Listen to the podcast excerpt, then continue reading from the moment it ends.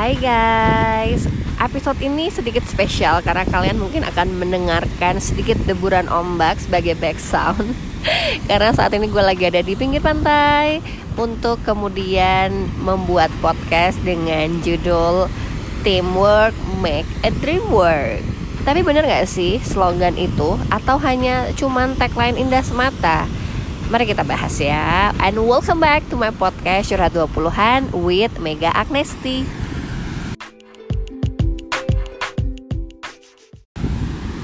Jadi kalau kalian mengikuti Instagram gue, mungkin kalian tahu nih sejak bulan Maret sampai saat ini, tepatnya bulan apa ini ya? Bulan Juni tahun 2021, gue nggak lagi bekerja di sebuah uh, company, jadi more into independent work so no longer corporate slave tapi tetap punya klien to work with. Karena memang saat ini gue bekerja sebagai marketing consultant dan ada uh, satu dua brand lah yang sedang gue handle. Dan karena memang gue nggak butuh kantor untuk bekerja so I can work from everywhere. It's kinda like remote working. And today I choose to work from Bali seperti saran pemerintah ya work from Bali. But the thing is, I'm not talking about Bali. This time, I'm gonna talk about teamwork. Karena this is my first time ya, akhirnya bisa bekerja sebagai independent professional di mana gue tuh punya agency yang nyariin gue klien.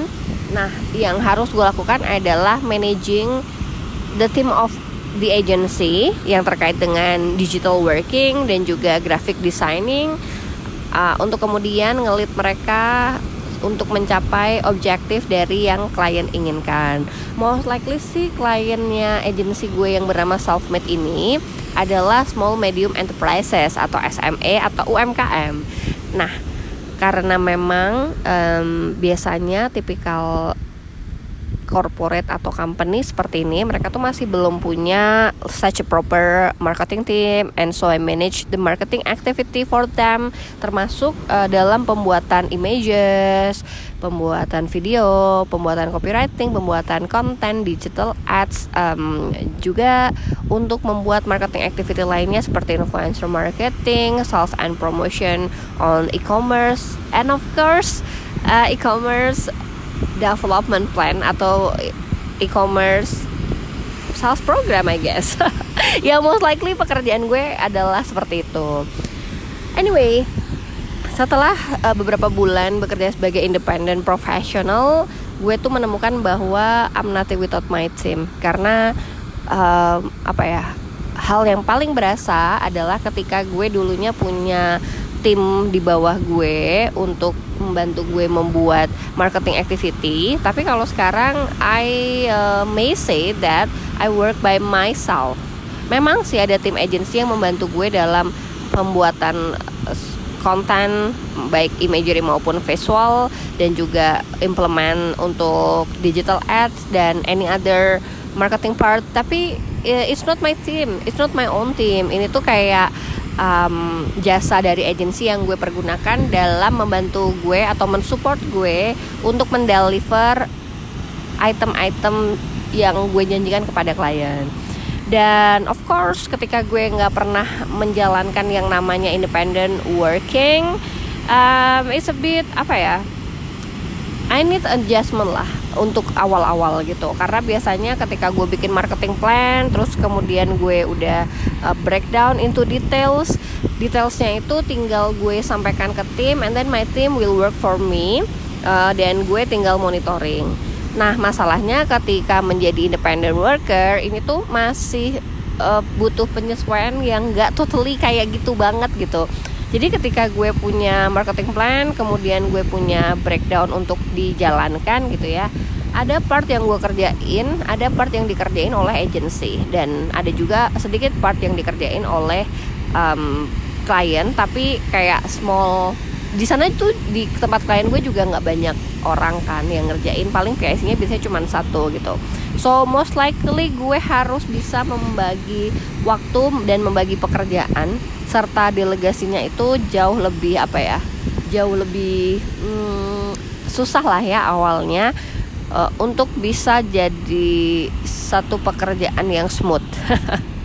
Jadi di satu bulan pertama itu banyaklah uh, apa ya adjustment adjustment yang gue rasain tuh agak-agak susah gitu.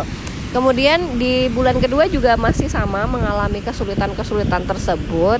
Tapi untungnya ya pelan-pelan tuh gue uh, take my time untuk bener-bener menyusun agenda harian gue mau ngapain aja apa aja yang mau dikerjain terus uh, deadline-nya kapan gitu. Sampai akhirnya gue bener-bener bisa um, membuat daily plan yang terkait sama pekerjaan ini gitu loh. Karena memang pekerjaan ini adalah nggak bisa dibilang my main job karena most likely this is such a side job. So my main job I have no main job actually. Selain develop my own brand Earth and Herbs. Tapi Earth and Herbs pun juga nggak banyak makan waktu gue ya. So basically um, setengah hari gue saat ini bisa dibilang untuk menikmati hidup.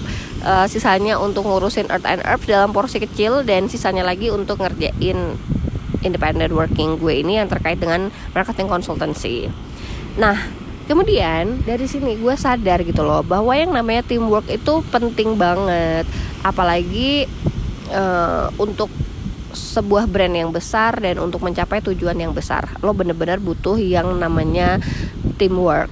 Uh, dan kalau banyak yang bilang bahwa punya bos yang baik itu juga menentukan nasib karir kita, tapi jangan lupa bahwa punya tim yang solid dan suportif itu sangat membantu pekerjaan kita dan of course membantu karir kita karena kan kalau pekerjaan kita bagus, performance kita bagus, pastinya akan membuat karir kita juga semakin bagus gitu. So, this is my two cents about teamwork. Mungkin kita akan breakdown ya bagaimana sih memiliki teamwork yang solid?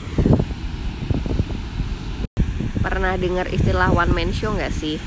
Nah, one man show ini mencerminkan atau menggambarkan seorang leader yang sering push timnya dia untuk kerja kerja kerja kerja. Tapi ketika uh, mendapatkan apa ya mendapatkan suatu achievement ataupun pencapaian yang sering mengambil kreditnya itu adalah leader itu sendiri bukan timnya. Nah hal-hal kayak gini tuh bisa berpengaruh banget sih terhadap kerja tim. Karena bisa jadi tim lo emang kerjanya jadi kerja keras banget tapi mereka nggak happy under your leadership So I remember salah satu mentor gue di kelas leadership pernah ada yang bilang gini, your team is your mirror. Jadi sebenarnya kita dan tim kita ini uh, mirroring aja sih. Kalau misalnya kita kerjanya bagus, harusnya tim kita juga bagus. Kalau tim kita kerjanya jelek, bisa jadi kita such a bad leader gitu loh. Sehingga yang namanya tim ya harus di manage dengan baik nggak cuma di manage tapi juga di nurture kemudian di develop juga. Karena yang namanya tim itu adalah seseorang yang nantinya juga akan menggantikan kita kan di masa depan. Sehingga untuk mendapatkan tim yang benar-benar bisa melakukan pekerjaannya dengan baik untuk kemudian dikembangkan supaya bisa mengerjakan berbagai pekerjaan yang saat ini lo kerjain itu butuh waktu, butuh energi dan butuh investasi yang um, lumayan besar. Tapi once tim lo bisa ngelakuin kerjaan-kerjaan mereka dengan sangat baik, pasti itu akan sangat membantu lo sebagai leader paham sih kalau misalnya kita lagi awal-awal jadi leader baik itu di posisi supervisor maupun di posisi marketing pasti ada masa kita mengalami lack of leadership jadi ya wajar kalau misalnya kita masih belum bisa mengelola orang di bawah kita dengan baik. Apalagi sampai ke arah uh, nurturing maupun developing our team.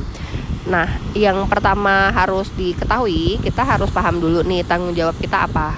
Ketika kita udah paham tanggung jawab kita apa kita harus cari tahu output yang diharapkan dari pekerjaan kita itu apa sih.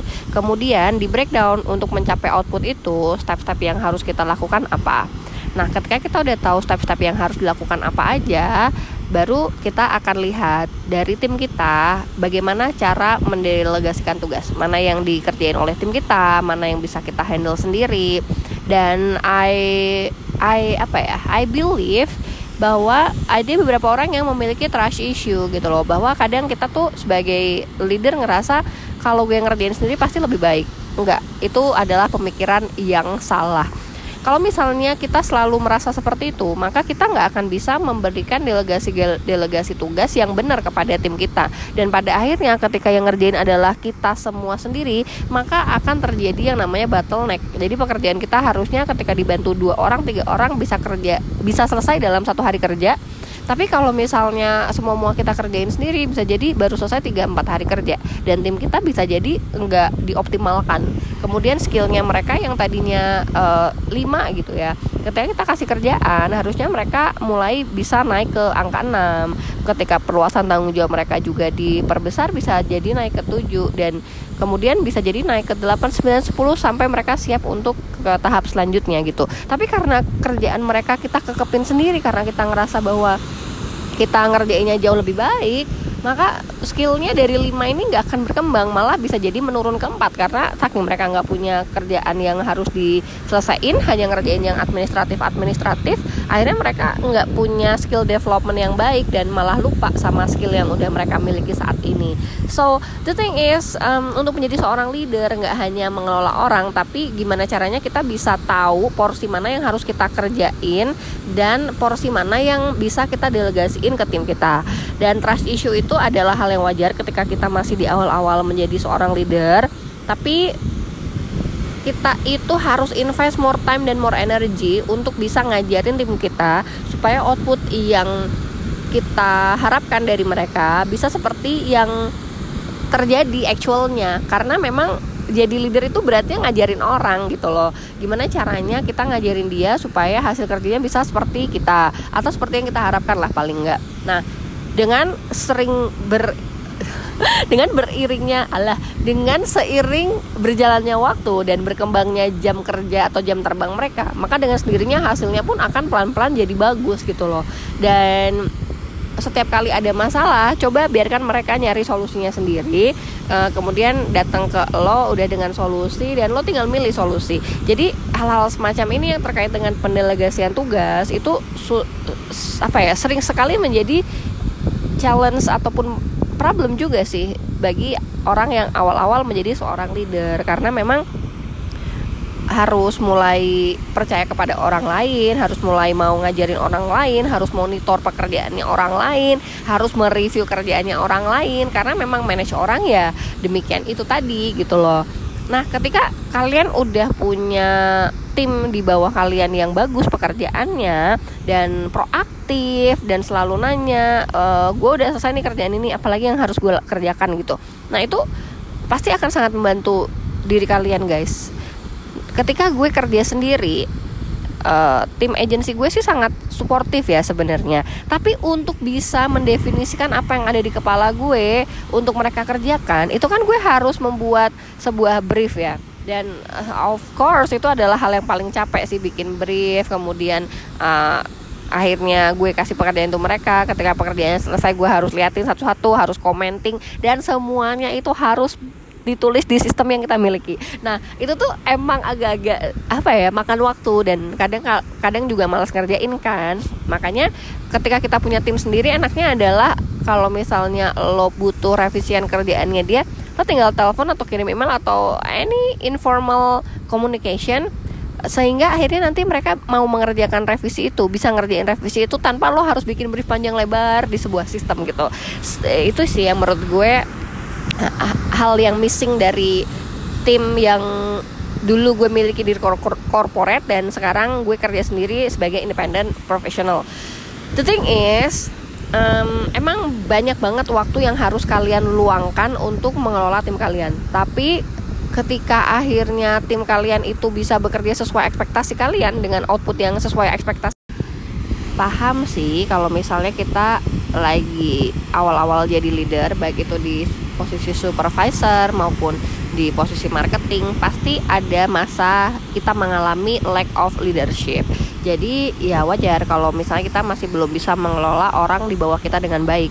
apalagi sampai ke arah uh, nurturing maupun developing our team.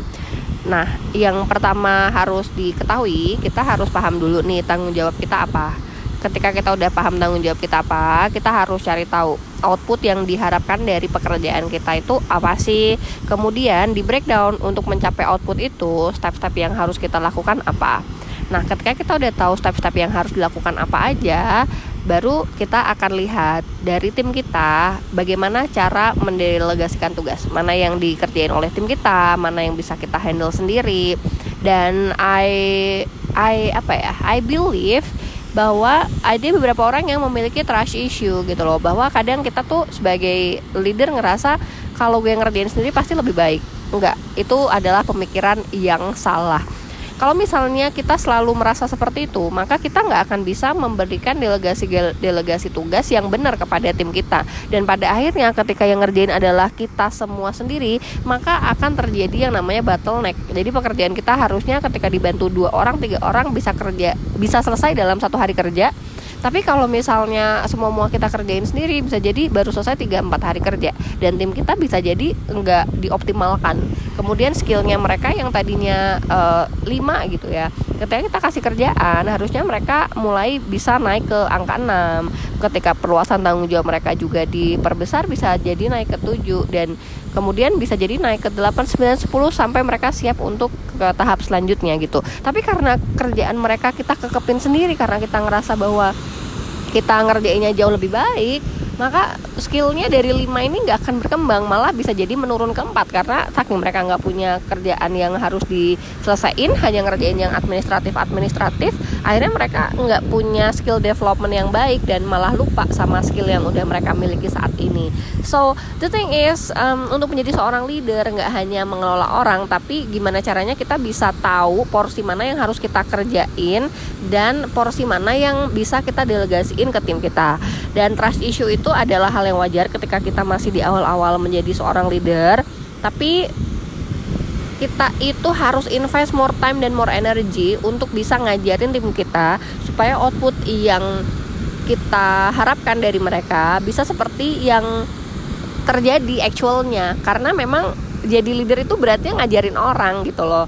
Gimana caranya kita ngajarin dia supaya hasil kerjanya bisa seperti kita atau seperti yang kita harapkan lah paling enggak nah dengan sering ber dengan beriringnya Allah dengan seiring berjalannya waktu dan berkembangnya jam kerja atau jam terbang mereka maka dengan sendirinya hasilnya pun akan pelan-pelan jadi bagus gitu loh. Dan setiap kali ada masalah coba biarkan mereka nyari solusinya sendiri uh, kemudian datang ke lo udah dengan solusi dan lo tinggal milih solusi. Jadi hal-hal semacam ini yang terkait dengan pendelegasian tugas itu apa ya sering sekali menjadi challenge ataupun problem juga sih bagi orang yang awal-awal menjadi seorang leader karena memang harus mulai percaya kepada orang lain, harus mulai mau ngajarin orang lain, harus monitor pekerjaannya orang lain, harus mereview kerjaannya orang lain karena memang manage orang ya demikian itu tadi gitu loh. Nah, ketika kalian udah punya tim di bawah kalian yang bagus pekerjaannya dan proaktif dan selalu nanya e, eh, gue udah selesai nih kerjaan ini apalagi yang harus gue kerjakan gitu. Nah itu pasti akan sangat membantu diri kalian guys. Ketika gue kerja sendiri uh, tim agensi gue sih sangat suportif ya sebenarnya. Tapi untuk bisa mendefinisikan apa yang ada di kepala gue untuk mereka kerjakan, itu kan gue harus membuat sebuah brief ya dan uh, of course itu adalah hal yang paling capek sih bikin brief kemudian uh, akhirnya gue kasih pekerjaan itu mereka ketika pekerjaannya selesai gue harus liatin satu-satu harus commenting dan semuanya itu harus ditulis di sistem yang kita miliki. Nah itu tuh emang agak-agak apa ya makan waktu dan kadang kadang juga malas ngerjain kan. Makanya ketika kita punya tim sendiri enaknya adalah kalau misalnya lo butuh revisian kerjaannya dia lo tinggal telepon atau kirim email atau any informal communication sehingga akhirnya nanti mereka mau mengerjakan revisi itu bisa ngerjain revisi itu tanpa lo harus bikin brief panjang lebar di sebuah sistem gitu itu sih yang menurut gue hal yang missing dari tim yang dulu gue miliki di corporate dan sekarang gue kerja sendiri sebagai independent professional memang awalnya butuh banyak waktu untuk ngajarin orang akan banyak waktu untuk nge-review pekerjaan orang lagi dan lagi dan lagi. Tapi ketika akhirnya nanti tim kalian udah bisa ngerjain pekerjaan sesuai ekspektasi kalian, itu lebih memudahkan kalian dalam bekerja. Sehingga menjadi seorang leader dalam hal ini bisa jadi seorang supervisor atau manajer ya. Nantinya kalian pekerjaannya itu tinggal memikirkan hal-hal yang besar bukan technical things lagi. Karena technical things just leave it to your team and then lo tinggal mikirin strategi yang besarnya seperti apa uh, kemudian breakdown kepada job list masing-masing PIC di tim kalian kemudian pendelegasian tugas itu tadi dan tinggal memonitor pekerjaan itu mengupdate progresnya dan pada akhirnya merecap bagaimana hasil pekerjaan yang sudah lo rencanain di awal sehingga uh, implementasinya seperti apa hasilnya seperti apa analisanya seperti apa. Menurut gue seperti itu guys. Dan uh, beneran deh kalau kita punya tim yang solid itu pekerjaan kita tuh jauh lebih mudah. Karena memang untuk setting tim itu butuh waktu, energi dan investasi yang diperlukan sehingga ketika udah berjalan dengan baik dan lancar nantinya kita sendiri pun akan terbantu. Jadi mirroring itu e, ketika tim kalian bagus, artinya kalian sendiri bagus. Ketika kalian buruk, bisa jadi memang kalian belum bisa memanage tim dengan baik sehingga banyak sekali bottleneck yang ada di diri kalian. Pada akhirnya ya guys, kalau kita punya tim yang baik, yang solid, yang bagus, e, pekerjaan kita tuh jauh lebih mudah kok, lebih ringan aja gitu. Dan menurut gue one man show itu tiring sih karena ya ngapain untuk apa gitu loh dengan sendirinya ketika tim lo bagus pekerjaannya lo juga bagus pekerjaannya you you get all the credits nggak usah kayak oh this nggak usah kayak apa ya labeling oh this is my job this is my work result gitu. Nggak usah kayak gitu. Dengan sendiri orang juga akan ngelihat gitu loh bahwa oh tim yang lo pimpin tuh bagus. Hasil kerja tim kalian bagus. Aside with my formal job as a marketing consultant sebenarnya kan gue juga lagi aktif uh, untuk menjadi pengurus di golf club yang ada di kampus gue kan. Nah gue tuh juga sempat handle turnamen kayak dua kali gitu. Sementara gue kemarin handle turnamen gue bisa melihat sih ketika um, kita memiliki tim yang ngurusin turnamen dengan solid atau enggak ketika kita punya tim yang solid semuanya tuh jauh lebih smooth aja gitu kayak um, apa ya pembagian tugasnya kayak monitoringnya beda sama uh, tipikal tim yang masih belum terlalu paham uh, pekerjaannya apa, resultnya apa, terus perintilannya bagaimana gitu. Dan yang namanya kerja tim itu enak banget. Ketika misalnya gue nggak ngerti, ada tim yang ngerti, mereka pasti akan menambahkan. Ketika gue enggak uh, ketika gue bisa ngebantu tim lain gue akan bantu dan apa ya yang senior tuh ngebantu junior sementara yang junior juga kasih uh, apa ya support yang luar biasa banget gitu loh untuk membantu berlangsungnya acara ini so teamwork baik itu yang terkait dengan pekerjaan formal maupun hal-hal yang informal ya guys sangat uh, membantu banget dalam uh, keberhasilan terselenggaranya suatu pekerjaan ataupun kegiatan.